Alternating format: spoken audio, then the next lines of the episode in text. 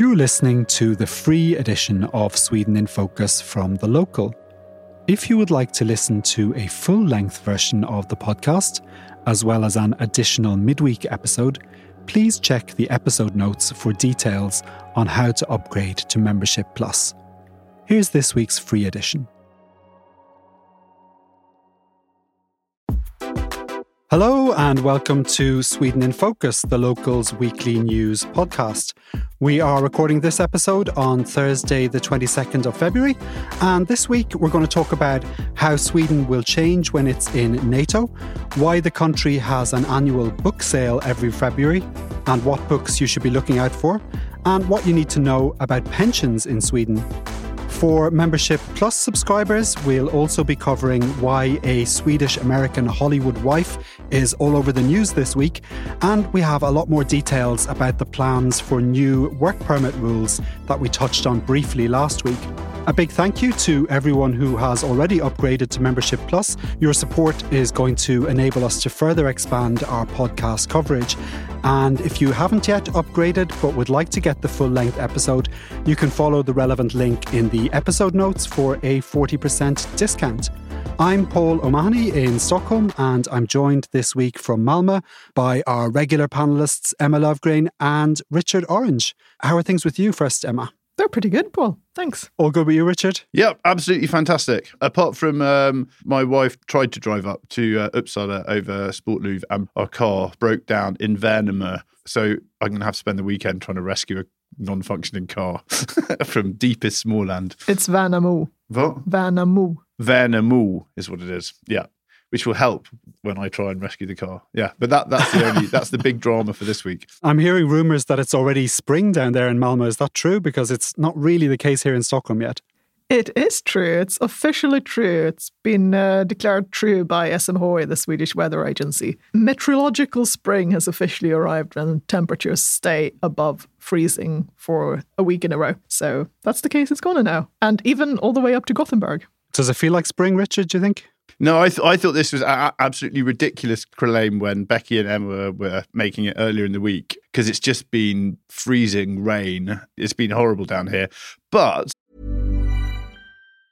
When you're ready to pop the question, the last thing you want to do is second guess the ring. At Bluenile.com, you can design a one of a kind ring with the ease and convenience of shopping online. Choose your diamond and setting. When you find the one, you'll get it delivered right to your door. Go to Bluenile.com and use promo code LISTEN to get $50 off your purchase of $500 or more. That's code LISTEN at Bluenile.com for $50 off your purchase. Bluenile.com code LISTEN. When they mentioned it, I went out in the little courtyard outside our house, and the first flowers of spring have indeed started to sprout. They haven't actually don't have flowers on them, but it's probably a week or so. So um, yeah, I think there are signs of spring. Okay, cool. And it's moving up the country. So let's start this week with the big news that Hungary looks set to vote on Swedish NATO membership on Monday. Can you tell us about this, Emma? Why is this finally expected to happen? And what's the expected outcome? Well, Fidesz, which is the ruling party, they've put forward the motion for the vote and they're expected to vote in favour because they've said so. So, after having waited almost two years, the Hungarian parliament is now expected to ratify Sweden on Monday. And Swedish Prime Minister Ulf Kristersson, he was to travel to Budapest this week to meet with Viktor Orban. And although Kristersson's team has repeatedly insisted that this meeting is not about negotiating Hungary's ratification, it's probably helped to sweeten Orban up a bit because now he can show that he got a meeting with the prime minister. But I think Hungary has also just realized that there's nothing really to be gained for them anymore by putting off this vote any further. Mm. And assuming that Hungary does ratify on Monday, when will Sweden officially become a member of NATO? So, first, the Hungarian Speaker of Parliament has to sign the decision. And after that, it has to be flown to Washington, D.C., and be handed over to the US State Department. And when Hungary approved Finland as a NATO member, I think this process took around three days. And all that then remains is for NATO Secretary General Jens Stoltenberg to invite Sweden to present its accession documents to the US. And this could be done either by a Swedish representative in Washington or it could be done by handing over the document at a ceremony in Brussels, which is what Finland did. And after that, the flag of Sweden will be hoisted at the NATO headquarters and the country will officially be a NATO member. I don't think they'll want to put it off for too long, so it's probably going to happen in the coming weeks. Okay, and this is obviously something Sweden's military has had a lot of time to prepare for, given how long the ratification process has taken. What will NATO membership mean for Sweden's armed forces? At the most basic level, it means that rather than being responsible for defending Sweden's territory, Sweden's armed forces will be looking to defend the whole of NATO's territory, which will sort of push their area of focus and operation right out to you know the Finnish border and the borders of the Baltic states and Poland. And in a press release this month, Sweden's armed forces said that Swedish troops would join NATO's forward land forces in Lithuania, which is a kind of deterrent force in the Baltics to prevent Russia, make it to raise the threshold for Russia attacking the Baltics and to start off with a mechanized battalion from the P7 regiment down here in Skåne will be sent out sometime in 2025 to join um, troops in Lithuania. So that will be the first big posting. There will also, I read, be a big change in how Sweden's armed forces view logistics. Because becoming part of NATO, Sweden becomes a kind of transit and supply country where the front line is likely to be in the event of an armed conflict with Russia, who, let's be honest, is, is the threat here.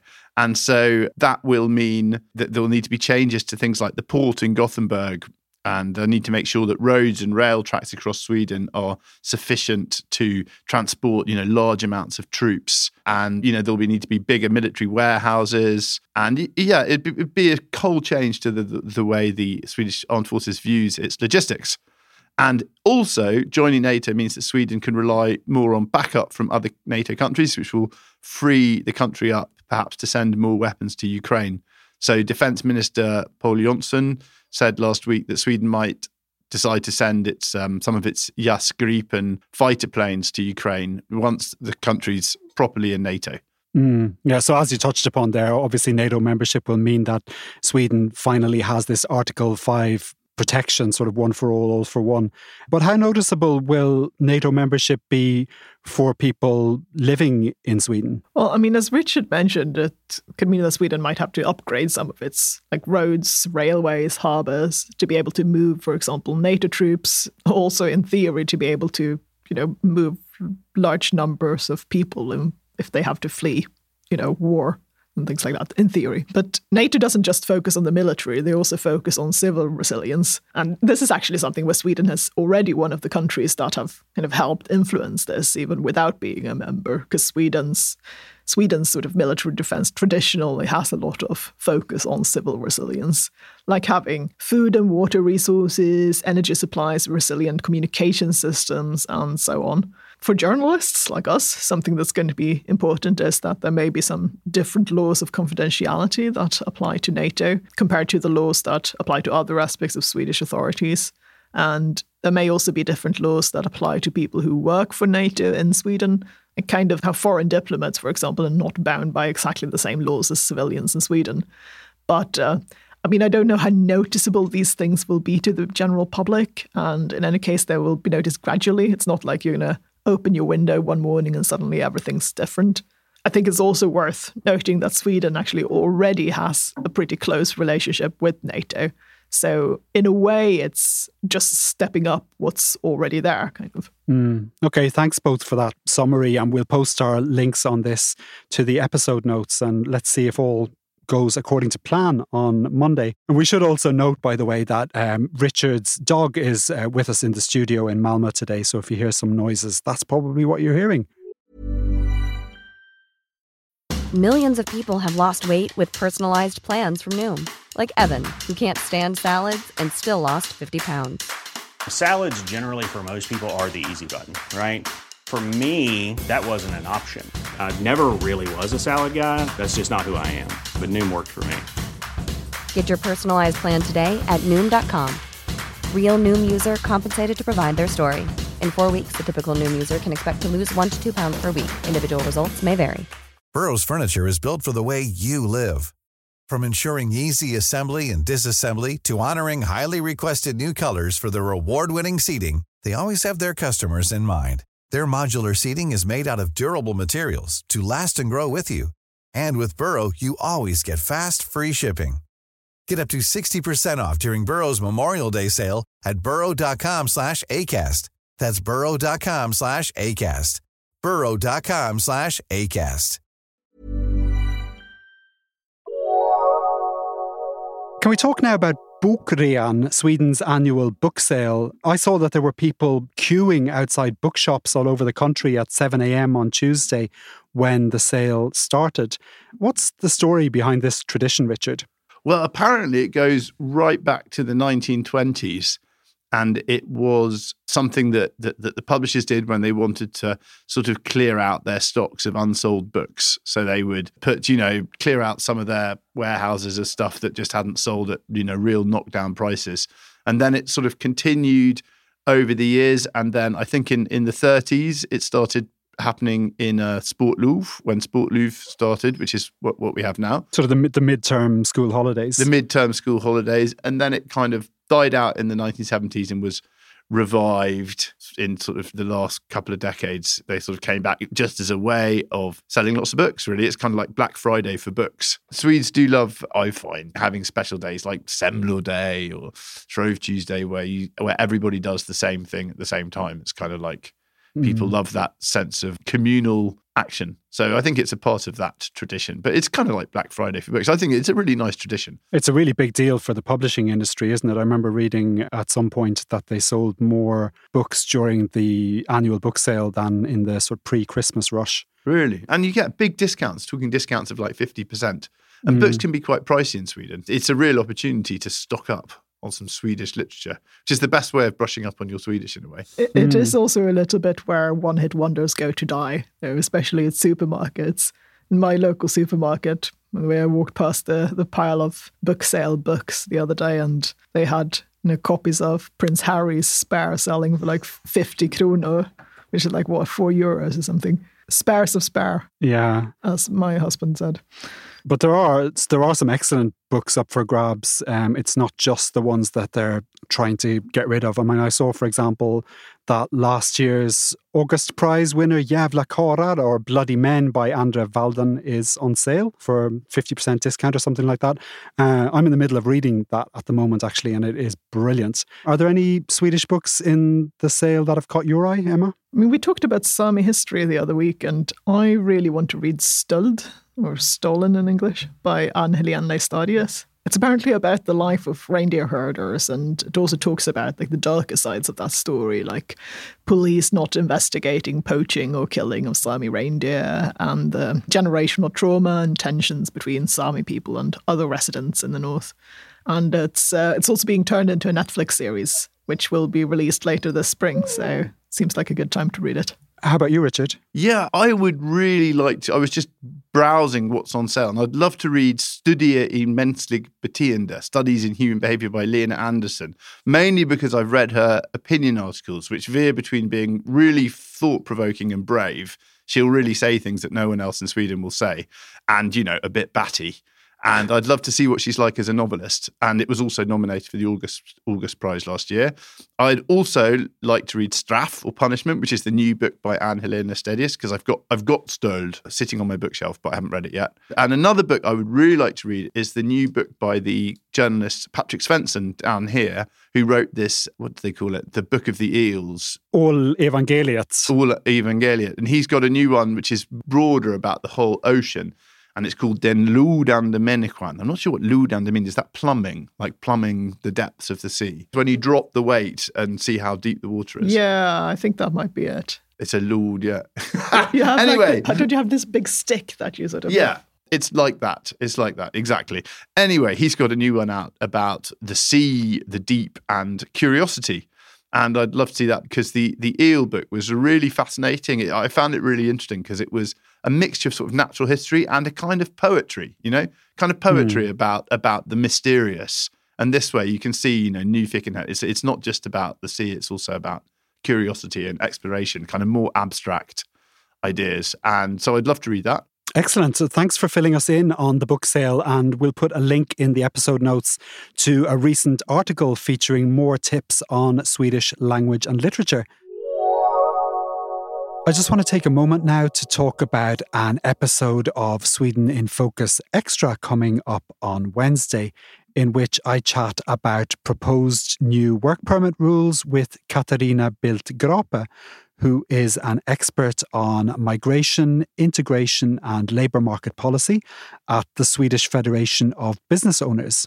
Let's listen now to a quick preview. It's just not going to work. We work with companies every day that does not find the competence they need. And this has an effect on their ability to grow, to take on new jobs. And this affects the whole business life. And the biggest challenge for these companies today is that they don't find professional skills. And now they're taking away one possibility for the business owners to find these employers. I just don't understand how they think, how they do the math, how it's going to work. That was Katarina Bildt Grape, and we'll have that full interview for Membership Plus subscribers on Wednesday. Let's move on now to pensions. And this is the time of year when a big orange envelope comes through your door. And if you're like me, you pretend that it never happened and push it under a pile of newspapers until it goes away. But is this something I should be paying attention to, Emma? What? Planning for your next trip? Elevate your travel style with Quince. Quince has all the jet setting essentials you'll want for your next getaway, like European linen premium luggage options, buttery soft Italian leather bags, and so much more. And is all priced at 50 to 80% less than similar brands.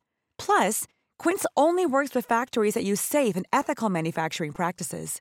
Pack your bags with high-quality essentials you'll be wearing for vacations to come with Quince. Go to quince.com/pack for free shipping and 365-day returns. Is the big scary orange envelope trying to tell me? It's not that scary. It's not your tax declaration, and you don't need to do anything to like act on it.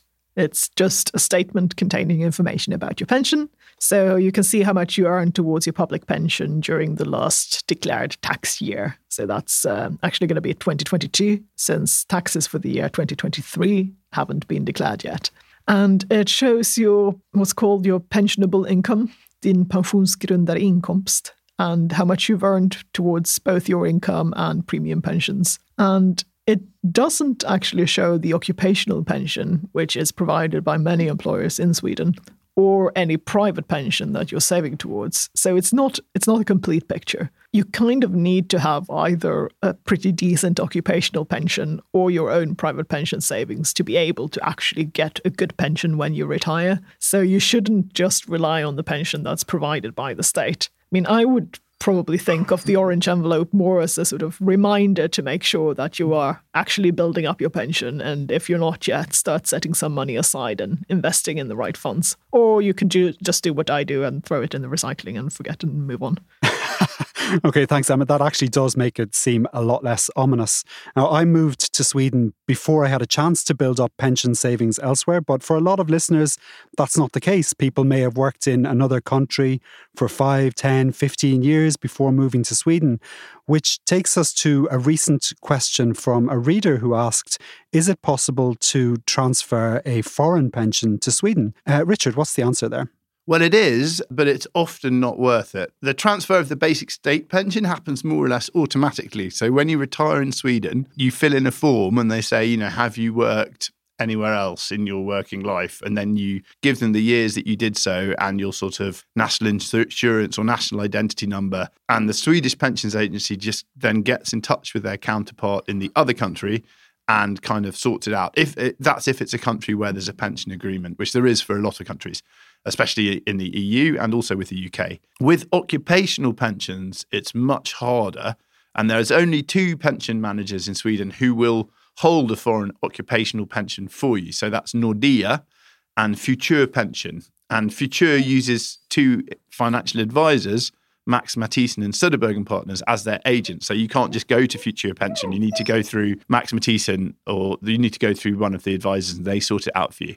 And they can transfer both defined contribution pensions, which is where what you get is based on what you put in, and defined benefit pensions, which is where they guarantee a certain payout. But if you transfer a defined benefit pension to Sweden, it gets converted into a defined contribution pension. So it's not always a good idea to do it. And also, a guy I spoke to at Max Matthiessen said that some foreign pension managers with defined benefit schemes, which are pretty rare, but like the National Health Service in the UK, won't transfer them to Sweden as it's just such a bad deal for the person doing the transfer that they won't let you do it because you will lose so much money. You stand to lose so much money, and that's the, that's the basics really. You go to one or the other, and you know there are advantages to doing it in that you've got all your money in one place. It's safer in the event that you know something like Brexit happens. You know the European Union breaks down, or something happens that means that you can't access your pension. But as it is at present, it's probably if you're retiring now, you're probably better off leaving it in the other country and just just transferring the money over when it comes in. Okay, thanks for that, Richard. And we've got lots of articles about pensions on the site, including one answering questions on how to plan your Swedish pension that we'll include in the notes.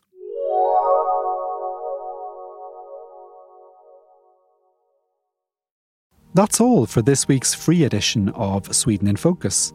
If you'd like to hear a full length version of the podcast each week, as well as an additional midweek episode with more interviews and analysis, please upgrade to Membership Plus. Make sure to check the episode notes for details on how to upgrade. Sweden in Focus is a podcast by the local Europe. Our sound engineer is Reese Edwards. The publisher is James Savage.